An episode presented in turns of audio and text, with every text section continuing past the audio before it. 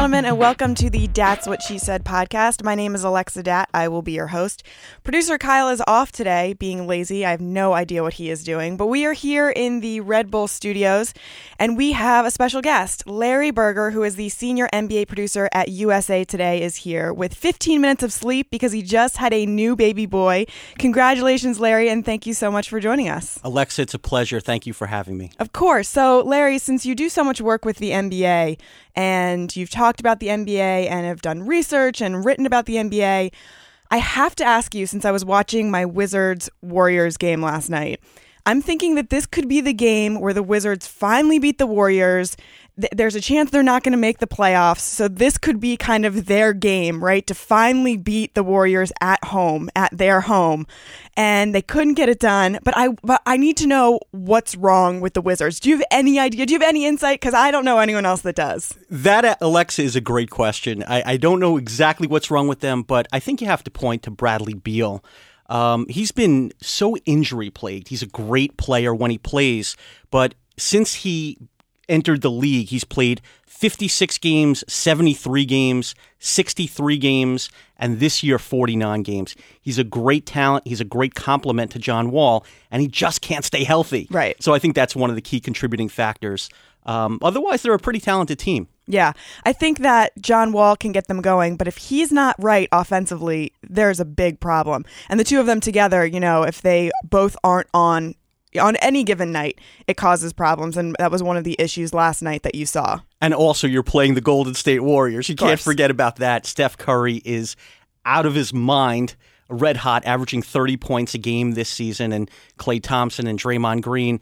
That that team is stacked. I mean, they're on pace for the for the record amount of wins, and you know, Washington is the 10th uh, seeded team in the East, and when you play the Golden State Warriors. You know, you can't really expect miracles to happen. I'm a huge NBA fan. I love watching the NBA, but I have to say, all of this controversy about people saying, or specifically one writer saying that UConn is boring to watch, the UConn women's team is boring to watch. I don't know. I have to say that sometimes Golden State can be a little boring to watch, only because they're always winning.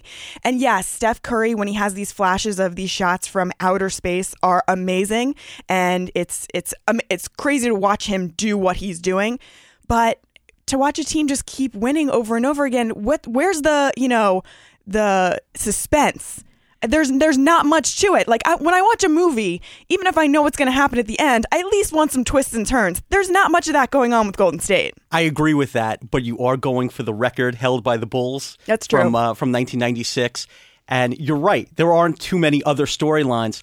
But to watch Steph Curry in action, what he does, I mean, not only hits threes from well behind the arc, but he can dunk. He had a great dunk yesterday. And it's just it's a, it's a beautiful it's beautiful when when you see a player of his magnitude does what he does. I mean, it's it's art, and um, you know th- that goal of beating the Bulls or matching the Bulls. You know, is is it the greatest storyline in the world? It's pretty good, but um, you know, I think just the like not knowing what Steph Curry is going to do next. Where is he going to hit his next three from? How is he going to dribble past past the defense? Is he going to go one on five and throw up a miraculous shot that that falls? It has my attention, but I can understand where you're coming from. That you know, winning and you know, winning every single game is uh, a little redundant after a while. I understand where you're coming from. It's a little tough, although you know. I, it's amazing to be able to watch him. You know, you this is a once in a lifetime opportunity that you get to see players like him. I was rooting against him for the first time, you know, in a while watching him last night, which is also a unique perspective because I'm always usually rooting for him and watching the amazing things that he does, but because I'm a Wizards fan, obviously, rooting against him is weird too because he's like a babyface villain almost. It's bizarre and you don't see any sort of viciousness to him really. It's hard to root against him or see him as some sort of like an antithesis to any sort of good guy or superhero on your team. But, you know, I, that's the position I had him in last night. So I was kind of trying to to get him, you know, to vilify him. It was very hard to do. He's a he's a very nice guy. Uh, Alexa, I could not agree with you more. It's it's virtually impossible to root against this guy. His daughter is so cute, Riley. you know, we were talking about social media, you know, before the podcast began, and she is social media gold. Whenever she She's sings adorable. or dances, she's phenomenal. And and one other thing that stuck out uh, from last night's game was the post game interview that Steph Curry did with Craig Sager, Yeah. who's going through a very difficult battle, and um, was given, I believe, um, up to six months to live. Yeah. And Steph Curry, you know, not only answered the basketball questions, but made sure he passed along his well wishes to Craig Sager during that, you know, minute and 30 interview. And I think that just lends more credence to what you're saying about his likability. Yes, he's a great, great player, great team player, won a championship last year, but also he's a family man. Um, he's a caring athlete, and um, you can't root against him. I mean, I mean, it's just really, really hard to root against him. And um, you know, he's definitely the, the the face of the NBA right now, along with LeBron. Um, and um, you know, whereas LeBron is a little bit more polarizing, I think Steph Curry. If you're a Warriors fan, you love him, and if you're a fan of other teams, you maybe not love him, but you really, really respect him for what he does on and off the court. Yeah, that's a good point. He is definitely not as polarizing as LeBron. What do you think about LeBron recently, especially because he had all of these accusations that when he was sitting out in a game recently, he was almost seen as the assistant coach. And, you know, a lot of people call him Coach James because a lot of the times he is seen as the guy who's leading the team on and off the court, uh, drawing up plays, figuring out exactly what's going on. And no matter who's in that head coaching role, it's almost as if they're not really even a coach. It's a it's a very interesting storyline. Yeah. and you know, of, course, we all saw the video of him taking over the huddle, and uh, Tyronn Lue is is the head coach. Um, you know, in the in the roster on the roster, he's the head coach. But um, as was the case, or as was said, was the case when David Blatt was the head coach. LeBron is really the man running the show. Yeah. And yesterday we saw not only is he behind the scenes, you know, um, you know, behind closed doors running the show, but for the whole world to see. I think guy's dressed as an assistant coach. I'm like, come on, buddy. You literally look, you're standing right next to your head coach. You look like you are the head coach, and you're making no bones about the fact that you look like you want to take over 100%. I mean, it's not even hidden. There's no qualms that he is the guy that wants to be in that position. Well, there must be so much pressure on him to win a championship. Right now, he's two and four in NBA Finals. Yeah. and he's playing in Cleveland. And he came back, and the place went crazy. The whole city, the whole state went crazy. There is so much pressure on him to win, and whether he caused David Blatt to be fired or not, I'm not saying that there's panic um, with LeBron James, but I just feel that there is so much pressure on him that he's going to do everything in his power, be it as a player on the court in uniform or um, coaching on the sidelines. He's going to do everything in his power to win. And and right now the team is six and four in their last ten games. They have a two and a half game lead on Toronto. Um, but the playoffs is a whole different story, and you really get measured on your championships, and they have to win. And um, I think it's just a case of LeBron doing everything in his power, or at least being perceived that he's doing everything in his power to win. And the Cavs right now are 52 and 22. Um, but you got to get hot at the right time. Like if, if the Cavs are struggling now, like I said, they're six and four in their last 10, which is not terrible and it's not not great. But the bottom line is you have to get hot at the right time. So whether they're hot now or cold right now, it doesn't really matter. Once the playoffs begin, and they face likely Detroit or Indiana in the first round, that's when it's on. Right. And, and I wouldn't, I would not bet against LeBron getting to the finals. Do you think that all of this business being made about Kevin Love and Kyrie Irving and LeBron not getting along and not being on the same page and not really functioning as a unit is really affecting them and is affecting LeBron and making him maybe regret his decision. You know, you saw him with Dwyane Wade recently, and the conversation about how he would love to go back to playing in Miami potentially or going back to playing with Wade. Do you think there's any sort of regret there or any sort of, you know, man, maybe I didn't make the ultimate, you know, right decision and I should have stayed put where I was? I mean, I think hindsight is twenty twenty. You can't rewrite history, Yeah. um, whether he wants to or not. I think he's in a good situation in Cleveland. He does have Kyrie. He does have Kevin Love. Like you mentioned, it hasn't worked to perfection as of yet. I, I heard a stat that with the big three, they're not as effective with two of the 3 So any two of those three are more effective than when they have all three playing together. But that's a problem. That's a really big problem. You have a big three for a reason. And to have those, you know, two of the three function better than three of the three, I mean, that defies logic. It, it really does, and it may have cost David Blatt his job. Right. Um, you know, the, the the three guys are very talented. I, I covered Kyrie Irving when he was in high school in New Jersey. I mean, he was he was off the charts. He's he's averaging around 19 points a game right now. He's um, you know playing really well. Um, Kevin Love, I don't know if he's really lived up to expectations coming off a tremendous career with the Minnesota Timberwolves. It's going to be interesting. And that's what's so great about the NBA. There are so many great storylines, so many great storylines Yeah. in the NBA, especially now, um, you know, come the stretch run. Um, you know, Kobe has less than 10 games to play. Is this the last season for Tim Duncan? Is it the last season for Kevin Garnett? Um, can the Spurs win another championship? you know, with that aging roster. Um, I mean, oh, uh, Golden State can can they capture the record for most wins in a season? That's what makes the NBA so amazing. The storylines, and and and this year there are, there's no lack of storylines, and and LeBron is at the top of the list. So, in terms of the that Bulls team from 95 96, do you think this Warriors team is better than that Bulls team? Because there's been so much comparison made between the two. And I'm not old enough to really remember that Bulls team. I was probably in fifth grade, I think, because luckily for me, in order to remember where I was, it goes by the year. So in 1995, I was in fifth grade. 1996, I was in sixth grade. So I was like the I'm like the only generation where, or the only uh, year that only class that that could happen to. So I'm kind of fortunate because you know years get kind of jumbled up for me. But so in 1995, I was in fifth grade. I mean, I remember Michael Jordan being amazing. I remember that team being awesome. What to you is the difference though between the two teams? It, you can you compare them? Alexa, first of all, let me say I wish I was that age in 1995, 96, but I wasn't. Um, it's funny because if you look at the big three from the Bulls 95 96 team and the big three with the Warriors this year, they're somewhat comparable. Um, I pulled the numbers. Steph Curry this year is averaging 30 points a game and shooting 45% from three point range. Michael Jordan was averaging 30.4 points per game and shooting 43% from three point range. So that's they're pretty much neck and neck there. Yeah. Um, that that's just talking about scoring though. There's so many other facets to the equation um, that I feel made made Jordan you know significantly better.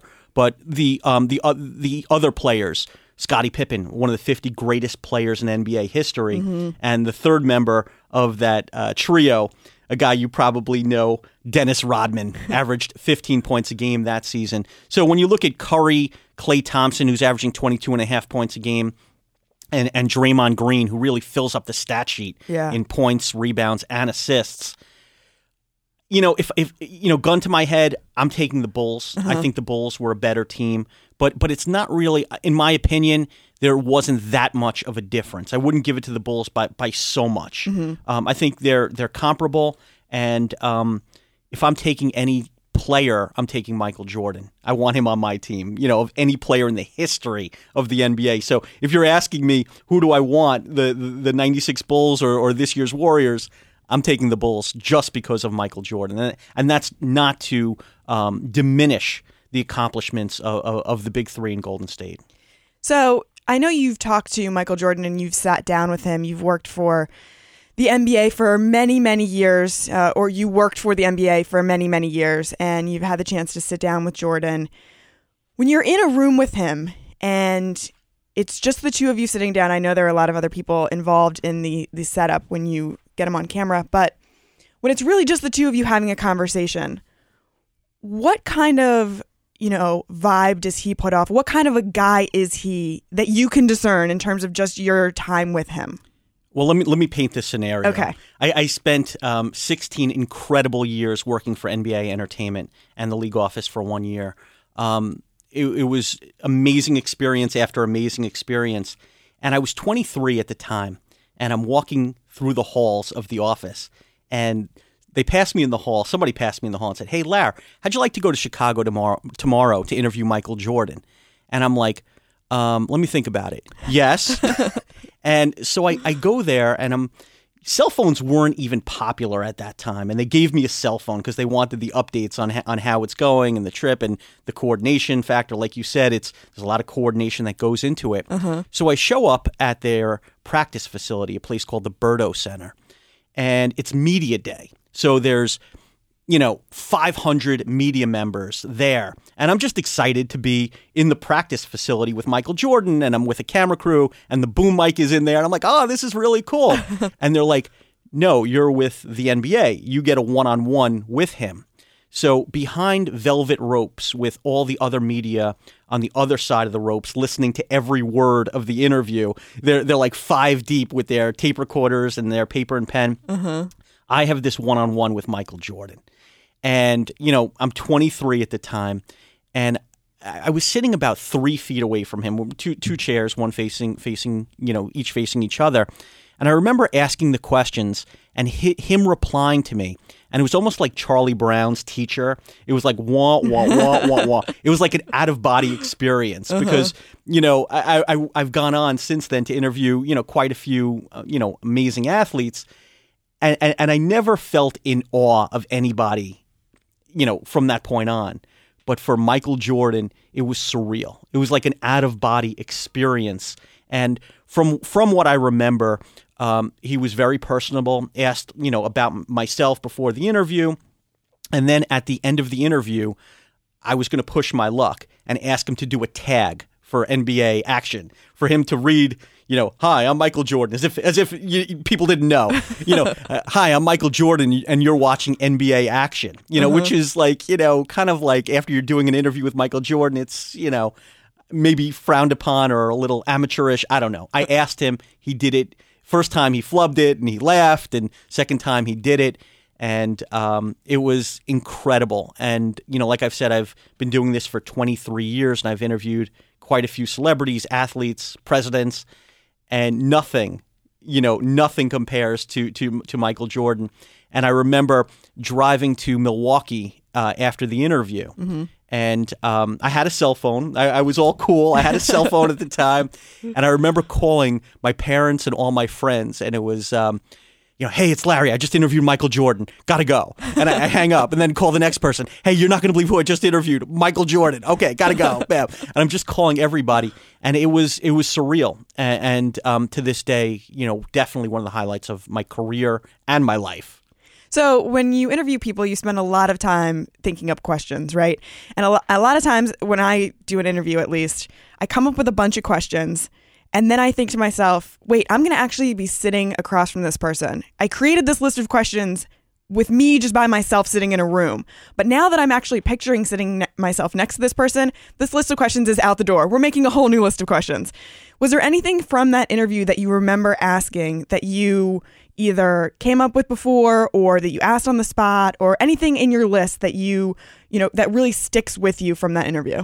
Well, fr- from what I remember, and this has got to be 20, 21 years ago, um, from what I remember, it was just plugging in sound bites. Uh, the purpose of it was to plug in sound bites from Michael Jordan for different features that we were um, planning to produce. I'd be lying to you if I remember anything, you know, anything at all from that interview. The only thing I really remember was um, just the magnitude of it and, and being in the presence of somebody that I admired and worshipped for so long. But in terms of the content, Alexa, I wish I had a better story. I don't. I don't no, I remember mean, it. but just the fact that you, you know, like like you explained, the Charlie Brown teacher, just that energy, and not even remembering exactly what he was saying, but just being in the room with him and feeling that. I mean, that's pretty special. Not many people get that opportunity. That's pretty. That's pretty amazing. And, and and not only that, but I was very young in the business at that point. Mm-hmm. It gave me so much confidence, you know, that what I had to say was important. You, you know, I just interviewed Michael Jordan. He's giving me great responses. Right. You know, it gave me the confidence, um, you know, to pursue this, you know, seriously as a career Yeah. and realize that, you know what, what I have to say and what I produce, you know, it- maybe I have some talent here and, and, and people can listen and can appreciate what I'm doing. And, and it definitely helped me. It was definitely a major contributor in helping me along the path. What do you make of the story that Michael Jordan, essentially, well, he did during his Hall of Fame speech, calls out his high school coach, saying, You made a big mistake. his high school coach, in the Sports Illustrated article at least, is not doing well mentally. He lives, you know, in squalor. He got in trouble with the law several times. He is mentally ill. And several people have called on Jordan to help his high school coach because his high school coach was so influential in his life. Yes, he was the guy that cut him from the varsity team, but he did so much more than just that.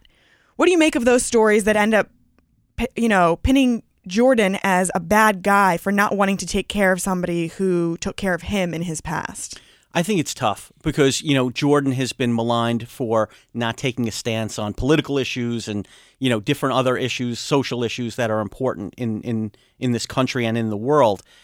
It, it, it's tough. You know, it, it's almost like, um, you know, telling somebody that they, and, and, this is not really related to the Jordan um, story, but it's almost like telling somebody where they should provide um, their, you know, charity funds to or you know how they should spend their money and that sort of thing right. i think it's a very personal issue mm-hmm. and um, you know I, I, remember michael jordan's hall of fame speech and i, I don't think it was his finest moment um, that that speech but um, you know it, it's very tough to say it's yeah. very tough to say he's been very successful he's obviously made a lot of right decisions. He's made some wrong decisions, mm-hmm. and, and, and, to me, it's it's very personal. I, I, I don't think we can dictate to anybody what they should do and, mm-hmm. and, and how they should act and where they should you know give their money. Yeah, I agree with that. I do think though personally, if I were to achieve the level of fame that Michael Jordan has, I would want to turn around and look behind me at all the different people who have helped me get there and do anything I possibly could to try and repay them because they are the only reasons that I am at that level. Yes, I would have some talent and skill um, if I'm Michael Jordan in this scenario, but you you can't get there without having so many people help you along the way. And you know, if this guy was instrumental in that, listen, it was a Sports Illustrated article. I don't know too much about it. You know, like you were saying, it, it could be one of many different things, and and you can't really tell somebody, especially how to spend their money. Um, but I would just hope that if he was really influential, Jordan would want to do everything he could to to help him out. So that Michael Jordan interview was really important and and a you know a strong moment in the beginning of your career. Where did you go from that in terms of interviews that also stuck out in your mind? Um, there were so many memorable experiences at the NBA. A couple of interviews that stuck out in my mind, and it's funny, were the players that didn't go to college stick out in my mind. Uh-huh. Ke- Kevin Garnett and Kobe Bryant stick out in my mind. Uh, I'll never forget um, one of the one of my responsibilities at the NBA was during All Star Weekend. I would sit in a conference room and the door would open and I would have you know a setup, an interview set up. The door would open and Shaq would come in, or Dirk would come in, or Garnett would come in, or Kobe would come in. By the way, Shaq is enormous. He is the largest human being I've ever seen. He is so big, and, and, and he's and he's a great guy too. Yeah, he's, he's really guy. funny. I remember, you know, getting off the topic for a second during one of those sit down interviews with Shaq. An alarm went off, like a fire alarm or a police alarm, during the interview, uh-huh. and he's like, "I'm sorry, got to take this. I'm a deputy uh, police officer." and, and he seriously, he's a de- he was a deputy police oh officer, and his alarm is going off during the interview. and uh, but but that was that was memorable. But um, Kevin Garnett was um, he doesn't do too many interviews, mm-hmm. but he was awesome. I mean, just the he was so he's so intelligent and thoughtful and, and so deep in his comments, but heading into the interview he comes in and he he's you know sucking on a sucking candy, mm-hmm. and my audio technician said, "All right, you got to take that out," and he goes, "I don't want to take it out." Uh, but like in a funny, fun way. Uh-huh. And you, you, you, know, the audio technician's like, "No, you got to take it out."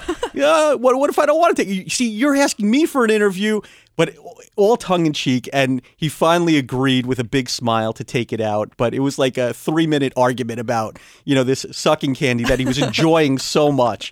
But a great guy, a great interview.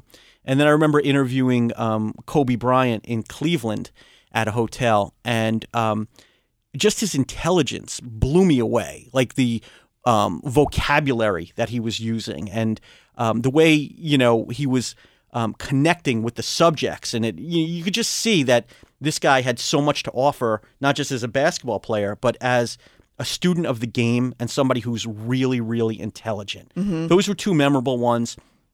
And then um, I also helped spearhead the NBA's historical preservation project, which entailed tracking down the oldest living players in NBA history. Wow. The, the NBA started as the BAA, the Basketball Association of America, in um, 46, 1946. And my job, in addition to my other responsibilities, was to track down the oldest living players in NBA history. And I had carte blanche to travel the country and interview them on tape so future generations and those a thousand years from now can hear firsthand accounts of the league's earliest days. Wow. And, and, and that was a really fulfilling um, project that I was on.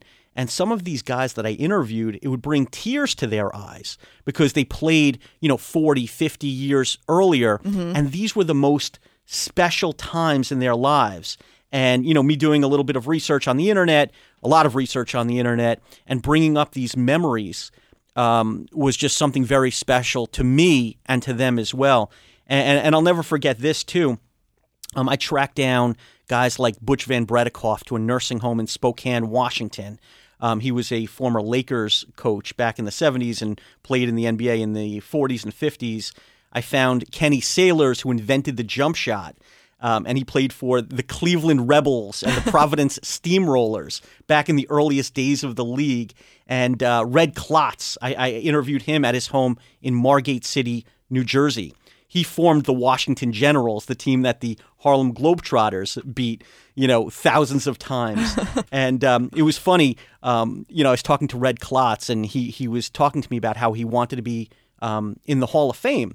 And I said, um, Mr. Klotz, you you had a five thousand game losing streak, and uh, you know, but he was great. But it but it was funny because um, doing all these great interviews with these um, legends of yesteryear was was so exciting and fulfilling. And I would tell my father about it, and his response every time was, "Did you get Vince Boryla?" and, and I'm like, "Who?" And um, I did some research. Vince Boryla started his career in 1949. He spent five years with the Knicks, averaged 11 points a game. You know, just a mediocre average career. Uh-huh. But this was my dad's favorite player. Okay. You know, my dad was like 11 or 12 at the time. So I finally tracked down Vince Boryla to Denver. And I went to his home and interviewed him, and he could not have been nicer. And again, we had like a you know 45 minute interview, and I told him the story about you know I, I've interviewed John Wooden and you know all these great names, but my dad, all he could kept talking about was you, Vince Boryla, and he said, "Let me call your dad." So um, from his kitchen in Denver at his home, he called my dad and um, he said, "Mr. Berger, I'm here with your son." And you know, my dad, it was like, "Is this is this Vince Boryla?" and, and it was just really really funny. And um, you know, on on a sad note, uh, Vince Boryla passed away this Sunday at the age of 89. Wow. But um, just a you know a tremendous project and being able to meet these you know old timers and relive you know I, I'm, I'm I love the history of the NBA I love the history of sports and, and to meet these guys and Kenny Sailors who invented the jump shot after the interview I brought him to a gym and he was uh, probably in his late 70s at the time and I asked him to demonstrate for the camera, you know, the jump shot, the one that he invented. And here he is with these sweatpants, and he's like in his upper 70s shooting the jump shot in an empty gym for our camera. Priceless. Oh you know, absolutely priceless memories. because these guys played in a different era. I mean, even just technology, but society is totally different now. Was there anything like a common thread or that, you know, the guys said that kind of stuck out in your mind that they spoke about that just kind of opened your mind up to, wow, these guys, you know, have been through a lot more than a lot of these guys have to go through now? 100%, Yeah. without a doubt. And you touched on it with technology. And today we're hearing the news about D'Angelo Russell and what's going on with him and the Lakers. And, um, you know, what a tough situation that is. But the, the, the common thread with those players who played in the 40s and the 50s was the camaraderie, was the playing for the love of the game, the long train rides. Um, you know, I, I know the older generation loves to say their generation, oh, back when I was a kid and all that. Right. But it really does make sense because they did play for the love of the game. Um, the salaries were not, you know, very high at all. Um, the travel was was tough. You know, it's not like you know today's travel where you hop on your private jet and you're you know you go from city to city. Um, I, I, I think like what I got from you know the hundred or so um, old timers that I got to interview was the shared passion for the game, Mm-hmm. the really the nuts and bolts of the game. You know, not the show, but the game, the camaraderie, the the the you know the appreciation for your coach and your teammates, and um, you know that's pretty much it. And that's not to say that players nowadays don't love the game; they definitely do love the game. But I, I, I think the, the way they traveled and the lack of distractions like social media made for a different type of camaraderie. Do you think guys nowadays who are playing basketball, do you think a lot of that camaraderie is lost because guys are more worried about building their own brand than they are about playing on a team and building up their relationship with their teammates instead of trying to actually, you know, they're doing that instead of of doing what they should be doing, which is just focusing on playing basketball? I, I don't think so. I mean, I mean, I think it's you know this is a business. You know, like yeah, we everybody wants to win a championship, or at least they say they want to win a championship, um, and that is important. I'm not diminishing that or degrading that or questioning that, but it's also a business. You have X amount of years to make money for yourself to live on and your family to live on for the rest of your life. You know, the career is the average career. I think is you know, I'm taking a guess here, five years. Mm-hmm. So you have five years of earning potential. So I don't think you you have to do one and not the other. So I, I think it's important that you do do both, especially with social media now. Another source of revenue that athletes, NBA athletes, and and other athletes are are gaining. Another source of revenue is by advertising through their social media platforms. You know, for instance, LeBron has millions and millions and millions of followers that's very attractive to a brand, you know, to advertise on his Twitter account. Um, so, um, you know, does that mean LeBron doesn't want to win a championship or doesn't want to be close to his teammates? I don't think so. I don't think it's mutually exclusive, but I think it's definitely a part of the game um, to worry about your brand and, and, and finances. And ideally, you have somebody that you can trust that can handle that and you pretty much worry about pretty much exclusively worrying about your game. But I, I, when I talk to players and future players, future pros, you know, you never give full power of attorney or you never just rely on somebody else to handle your business and your money. You always want to keep one eye on it. But I think you can do both. You know, be a great basketball player, be a great teammate, and build your brand. Well, because we're here in New York sports, one of the prime examples that I always use in this scenario is Carmelo Anthony. And I kill him on this podcast, and I feel bad for it because I love the guy. I loved him in Denver. I haven't been a huge fan of him since he's come to the Knicks, but you know, people always criticized him for being a selfish player and for being a shoot first, ask questions later kind of a guy. But I loved watching that. I thought he was brilliant in Denver. And when he came to New York, he had a support system that I don't believe he has now. I don't believe he has the guys around him that he needs to win a championship. And I think it's going to take a long time in order for that to be built. But I do think that he has the ability to waive a no trade clause and go be part of a team that could potentially contend for a title. And instead, he's worried more about his brand. He's worried more about how he's perceived in New York. He's worried more about his clothing line. He's worried about his wife and her reality show. To me, and I'm looking at it as an outsider, but to me, he seems to prioritize that more than actually winning a championship you could be 100% right. I'm not I'm not disagreeing with right, you no, one of bit. Course, yeah. But but but who's really to say, you know, what he should be doing? Right. You know, with his life and his career. Um, you know, there's two ways to look at it. You know, the hardcore Knick fan, he's really loyal, you know, or you Right. could look at it like uh, he's not chasing a championship. And and also to go along with what you're saying, there's something to be said for building your own team and winning a championship um, where you're you're the guy. So I'm not saying what he's doing is right or wrong, but I just think like and and and your opinion on it is probably shared by most. Um, you know, why wouldn't he go to Cleveland to uh, to be the final piece to win to win a title? Um, you know, it, it, it's just tough to to to tell him how he should be um, doing his career. I agree with you. If I was in that situation, I'd probably do the do the same thing. But um, he takes a lot of abuse here in New York. He does. He really does. Absolutely. And I think that that's part of it too. You know, he's miserable right now. He's not getting the teammates that he needs. He's not getting the wins that he needs. And he's got a lot of pressure on him. And a lot of people are turning to him to fix the situation where he doesn't really have too much control over that. The only really control he has over it is to leave. And I don't necessarily think that that is the answer, but, you know, with a lot of what he's been saying recently, which is that he's in this slump, this career slump. I, I mean, to me, one of the main answers is go find a place where you can be happy basketball wise and career wise. And you love playing with those guys. Anytime I see you with any of those guys from Team USA, you feel I feel like you look like you're in your element. Go be with those guys. Go have fun. Listen, I would love to see a super team of Wade, LeBron, Chris Paul, and Melo.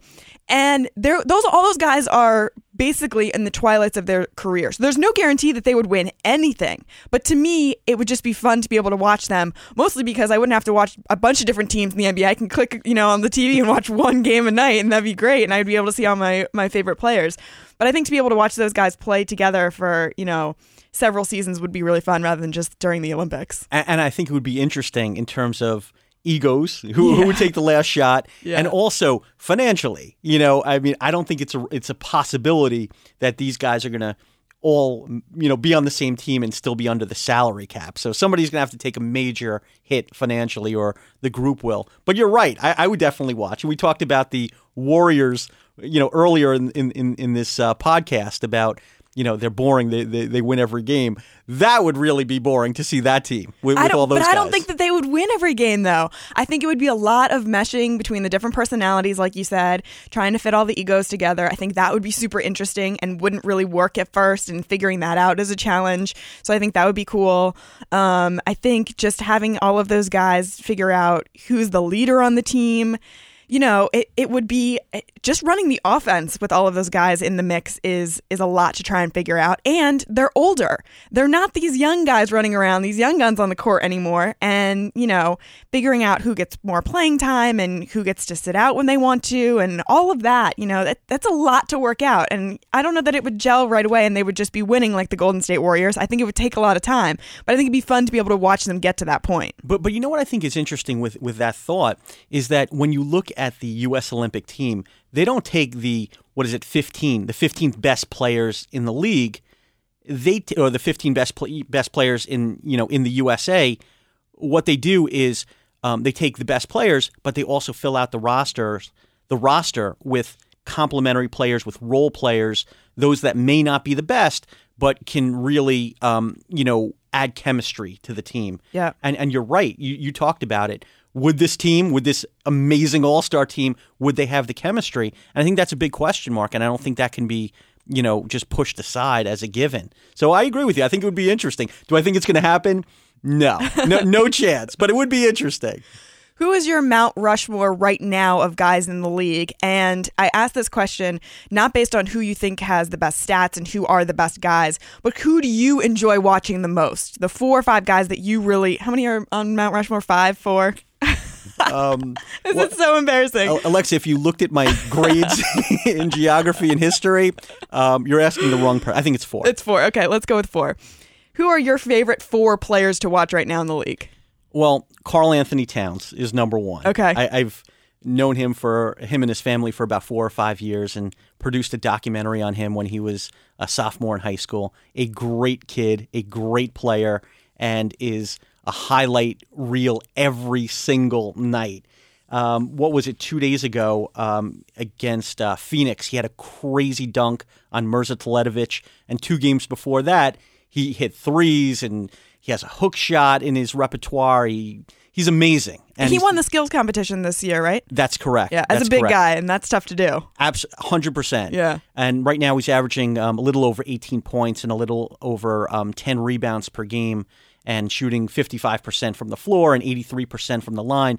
I love watching him play. You know, A, because I've, I've watched him since his freshman year of high school, but also because um, he's a great, great person. And, and somebody, you know, I have a three week old son that, that, that you referenced earlier in the show. Uh-huh. You know, this is the kind of player, this is the kind of person that I want him to look up to. So wow. Karl-Anthony Towns is definitely on that, on that Mount Rushmore. Um, the other three, um, you're really putting me on the spot here, Alexa. Um, Steph Would, Steph Curry. I was gonna say, would Steph Curry be on there? Yeah, I mean, I guess you have to. Okay. You know, I mean, he's just he's just so so special and so so entertaining. Um, Russell Westbrook Yeah. would, would be on that uh, Mount Rushmore. Yep. He is awesome. Awesome. And, and and I know we were talking about the um, Warriors before, and you know their you know quest to win another championship. I think the dark horse is the Oklahoma City Thunder, I agree. And and and Westbrook is a you talk about highlights. I mean, this guy has he has 16 triple doubles this year, and is playing the best basketball of his career, and should get maybe one or two MVP votes. Um, you know, Curry's obviously going to win it, Yeah. but but Westbrook, um, in terms of his production and uh, excitement, uh, he's he's unparalleled in my opinion. So there's three: Okay. Towns, Curry, and Westbrook. And um, uh, if I had to pick a fourth, um, Carmelo. You know, I, I just enjoy watching him play, and uh, You, know, enjoy watching him miss a dunk after missing a dunk after missing a dunk. the- the- He's really struggling this season. I feel really bad for him. But but the thing is, is like like the NBA as a whole, there Yeah. are so many storylines with, with Carmelo Anthony. So Yeah. you know, is he you know at the top of his game right now? No, I mean he's a little past his prime, but he's fun to watch, and he's fun to and it's and it's fun to watch the reaction from the fans and the media and the coaching staff and his teammates. To, Carmel, to Carmelo Anthony, he's a lightning rod. Yeah. you know, and he's playing in New York on a team that's you know underachieving. So he he's he's can't miss he's can't miss television in my opinion. Yeah. Who, who who would be your four, by the way? Wow, now you're putting me on the spot. Um, well, I'm a huge Wizards fan, so John Wall is always entertaining for me. I've been, you know, watching him since he was in college, and he, you know, just because I'm a Wizards fan, but also because I think he is phenomenal at uh, at the sport.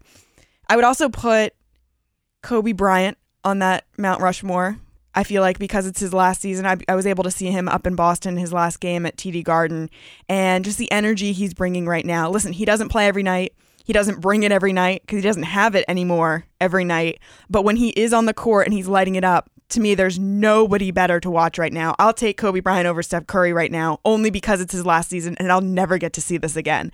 So if I had to choose, I would. Although Steph Curry would be on my Mount Rushmore uh, as well. And then I love the Westbrook pick. I think that's a really good one, but I'm going to go with Durant. Just because being able to see a guy that tall and that lanky come back from a foot injury, a broken foot, I think is pretty remarkable and still be able being able to be dominant in the NBA to me is uh, is pretty awesome. Plus he's just a, an amazing guy. I've gotten to know him a little bit through uh through his agent and through my husband. He's he's a fantastic guy. So he's really fun for for me to watch. So, did you go to journalism school? I want to because I want to talk to you a little bit about your interviewing skills and how you developed them over time, and you know how you tweaked them and got better. You, so you went to journalism school, or, or you did not? No, I, I went to the University of Albany. Okay. and uh, majored in English and minored in journalism. And and the way I got into this profession was um, I saw an ad for the college radio station WCDB in Okay. Albany and um, signed up and was a sportscaster. And then really pushed the envelope by requesting and getting press credentials to cover the Nets and the Baseball Hall of Fame inductions and the Islanders and the Devils. Wow. My, my, my 1984 Toyota Tercel had plenty of miles on it as I would, you know, commute um, from Long Island to Albany, you know, just for the opportunity to interview the athletes, professional athletes. And I'll never forget um, Pat LaFontaine, who was a superstar with the Islanders at the time and is now a Hockey Hall of Famer.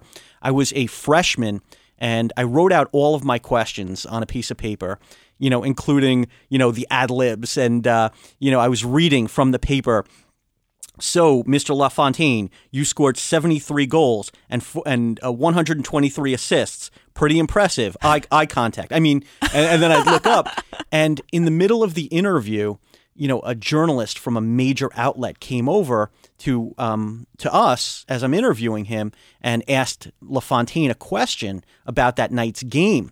And Pat LaFontaine said, "Excuse me, sir, I'm interviewing with this gentleman right now, and I'll be happy to answer your questions afterwards." Burn. and I'm like, wow, this is this is pretty impressive.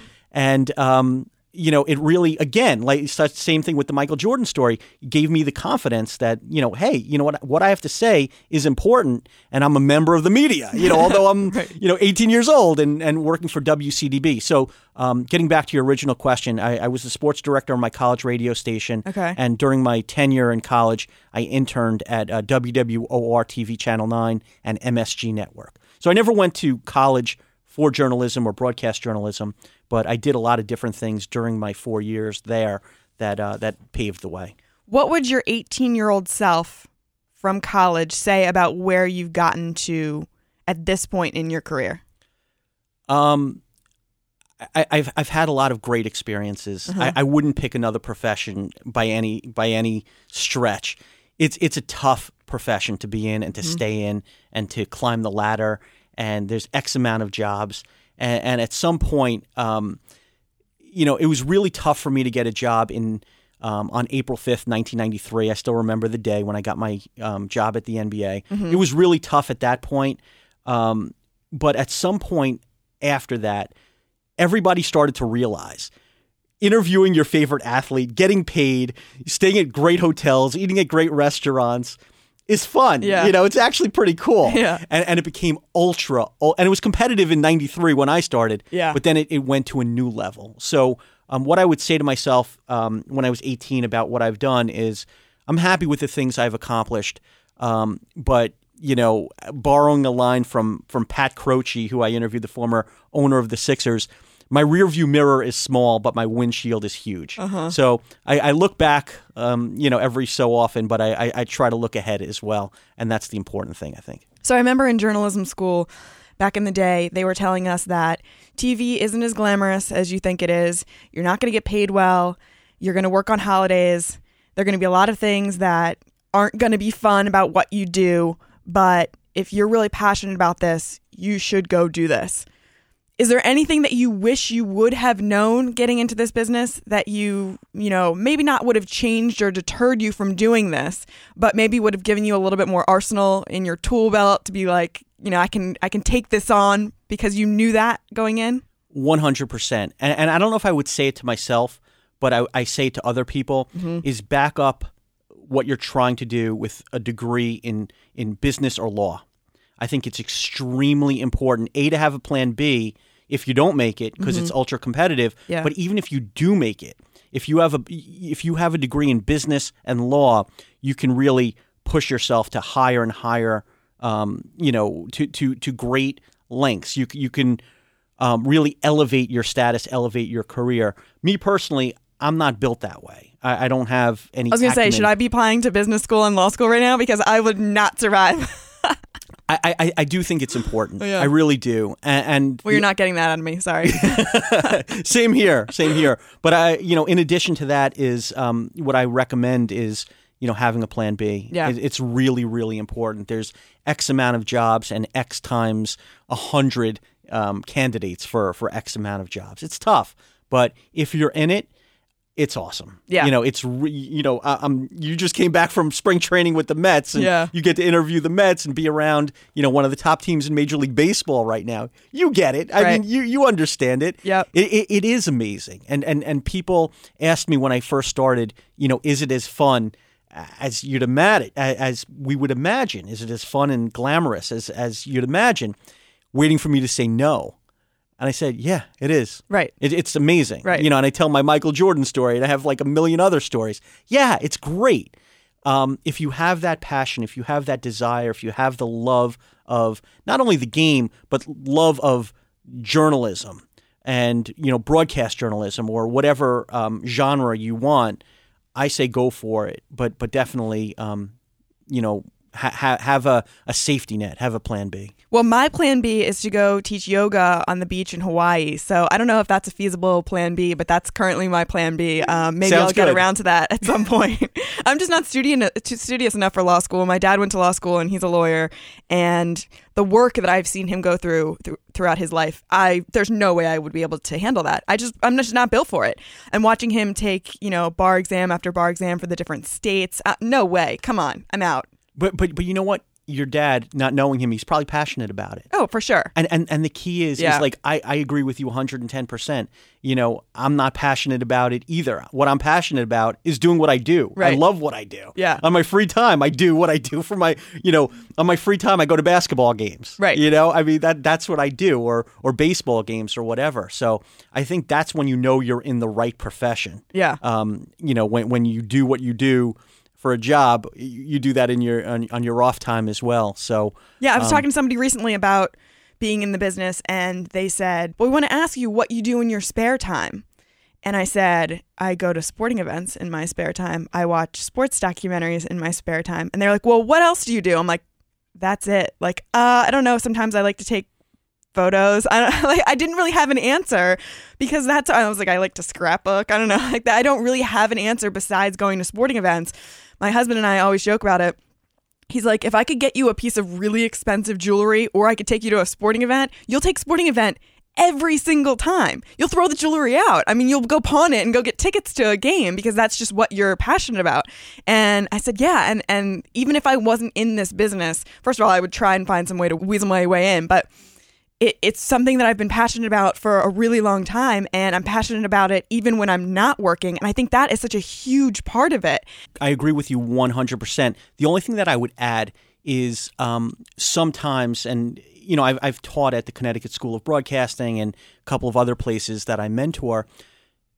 The, the passion for the sport on a job interview, if you're talking to um, a hiring manager, you know, having the passion for, for sports is important but you may sometimes need to internalize it. It's more important to be passionate about you know being a sales if you're trying to be, get a, a, sales job in sports mm-hmm. or um, broadcasting or journalism job in sports it's sometimes it's more important you know to exude the passion for not sports but but what you'd exactly be doing you know be it journalism or accounting or sales or, or whatever it is. When in your heart, you know you love sports and you're in this because it's it's part of the sports business. So I agree with you, but sometimes you need to um, dial it back and accentuate, you know, the actual role that you're going to be doing. Um, you know, and it just happens to be in the sports industry. So, is the fact that I called myself a journalism nerd to the person that was interviewing me is that a good thing or a bad thing? That's a great thing. Okay, good. Because you're talking about journalism. Yeah. You're not talking about sports journalism. Yeah, I, I have uh, I have talked to a couple interns who you know, can rattle me off all of the stats from, you know, every single Knicks team. And I'm like, okay, well, let's talk about your journalism skills for a second. And they're like, well, I love to blog. I'm like, well, okay, let's let's go further into that. Let's, you know, you're right. It is uh, it is more about the journalism aspect to it because that's what people really want to see as your foundation. And then, you know, you knowing sports is is great, and that's you know a huge part of it too. But the journalism is really what they want to see first. Let's go back to Karl-Anthony Towns for a second. And you guys have had a pretty interesting relationship. Where did this bond first form, and how did you start to get to know him? Sure. Um, I was working for MSG Varsity at the time, which is a network devoted to high school sports. And I had heard about this kid who played for St. Joe's Metuchen in New Jersey. A tall kid, and you know he he he was skilled. I didn't know how skilled, so I showed up and I I went to do a feature on him. And I remember I did the the initial meet and the additional the initial interview was in the weight room and I threw him a softball, you know, because he's a 15 year old kid. I didn't know where he was at in terms of interviewing. I didn't want him to be nervous or whatever. So I threw him a softball. First question um, Who's your favorite player? Who do you model your game after? Very easy one. And he started talking about Len Bias, wow. who died you know, went to the University of Maryland, yeah, like you. Familiar. Yeah. And and he died. I think it was ten years before Karl was even born. Yeah. And he's talking about uh, Len Bias's. Um, you know, he's a big man, but he could shoot from the outside, and he was a great passer, and this and that and the other thing. And I said to myself, "Wow, you know, this kid is special." And you know, as I kept asking him questions, um, it just answer after answer. I'm like, "Wow, this kid, he really gets it." And um, and then I saw him play on the basketball court, and he was a seven footer who was a jump shooter. You know, he, most of his points were from the outside, and it, it you know, I, I, asked him about that, and it was mainly because um, the referees would call a lot of fouls because quote, you're so much bigger than your opponents. But Is he, he true seven feet? With seven yes, footer, yeah. Yes, in mm-hmm. in high school he was um, 6'10", 6'11". Um, but but that impressed me. You know his ability to handle the ball, his ability to shoot from the outside. And one thing I'll tell you from um, watching him play his freshman year and his sophomore year in high school, one thing that we haven't seen from Karl is his passing ability. Mm-hmm. In my opinion, when he was 15, I, I, I ticketed him for being the best passing big man in the history of the NBA. Wow. I, I, you know, wow. and that's a bold, bold prediction. Yeah. Um, but um, his passing ability, I must have seen it, you know, a dozen times where he would grab the defensive rebound and throw a length of the court chest pass to a driving, you know, to a streaking player going in for for a layup. His outlet passes, lefty passes, righty passes, bounce passes, chest passes, no look passes. His passing ability was incredible. And right now, we've seen his game where he can dominate in the paint. He has a hook shot. He can shoot threes. He can block shots. He has so many different skills. In my opinion, what NBA fans are going to see probably next year is the evolution of a big man, uh, a, a, a big man who can pass like no one else we've ever seen. Wow. So that was my first um, meeting meeting him. Uh, first times meeting him was was that, and, and just what a great person he was. He was the president of his class. Um, he always used to sit with the not popular kids at lunch to make sure that they they felt, you know, good and um, you know welcome and they were comfortable at lunch. By the way, just that alone is super important and special because you have to be so comfortable with who you are and be raised to be comfortable with who you are to then be able to go make other people feel special. And especially in high school where nobody feels special, that's a very tough task. He he was. I mean, Yeah. it, it's somebody I've, I've I had never seen anything like it before. One day his teacher was absent, and instead of getting a substitute teacher, they asked Karl to, to teach the class. No, they didn't. I, it was it's incredible. I mean, this kid was just um, amazing from the get go, and um, you know, I also brought him to um, a Sixers game to interview Kevin Durant when he was a um, sophomore in high school, either freshman or sophomore, and you know, he was our student reporter for MSG Varsity, and he knocked it out of the park. And I remember leaving the locker room, and the Oklahoma City Thunder players were saying to me, um, you know, what college does he play at? And I said, he's a freshman in high school. and um, just the way he carried himself was uh, was pure class. And then he got um, uh, into um, giving back to uh, children with autism and got to visit Reed Academy in Oakland, New Jersey, and developed a tremendous bond with them. And he would own the room, you know, at the age of 15 and 16, own the room with this group of special needs kids. And was, you know, I, I, I vividly remember him sitting on a basketball reading a picture book to the kindergartners and holding up the book so everybody could see the pictures. I I mean, this kid is special. He was special, is special, and um, I don't have a crystal ball, but I could see him being the face of the NBA for years to come. Where does this all come from? I know you've got to know his parents. Is he doing this all on his own or is this his upbringing? He'll be the first to tell you it's his parents. Okay. He has two great parents. Going to their house, it's like a comedy show. You walk in, and the mother and the father are telling jokes, and there's just so much love in that household for him, for each other, for the parents, the sister. Um, he, he had a great place to grow up. Um, parents didn't have a lot of money. They worked very, very hard, you know, to provide for, for little Karl, as his mother calls him. and I would say, little Karl, little Karl, seven feet tall. But um, there was always a lot of love in that room. And, um, you know, to this day, um, Karl will say his best friends are, are, his, are his parents. Wow, what a nerd. Just kidding. That's really sweet. that is really, really sweet. Um, and it's amazing how, you know, and players can turn out so many different ways, no matter their upbringing. It obviously always helps to have incredible parents. And, you know, being able to credit them with how you've turned out is also really cool and really special. What what personally do you know about him and what have you gathered from him that you know in terms of his likes, dislikes, you know what he's like as a player, you know I mean what is he like as a guy off the court? Um, off the court, um, he's kind of boring. Good, stay in, that in- way. In a very, very won't get positive way. Yeah. He's, he he's just he loves basketball. Good. You know, just like what we're talking about, we love sports and Yeah. we do it for for a living. He loves basketball. He's had such a unique background. Like at the age of 16, he played for the Dominican national team against Wow. Team USA in Las Vegas and hit a three pointer over Anthony Davis on ESPN. And after the game, um, he uh, went and got autographs and pictures of his opponents. So you know, here you know, he it, it was. It, I think that story really tells the story of Karl-Anthony Towns. So he could do amazing things. He could play at the age of 16 for the Dominican national team, and then after the game, just like any other 16 year old, collect autographs from LeBron and, and Carmelo and Kobe and pictures. Um, that's who he is. Larry, thank you so much for being here with us today. We end every podcast with an embarrassing or funny story.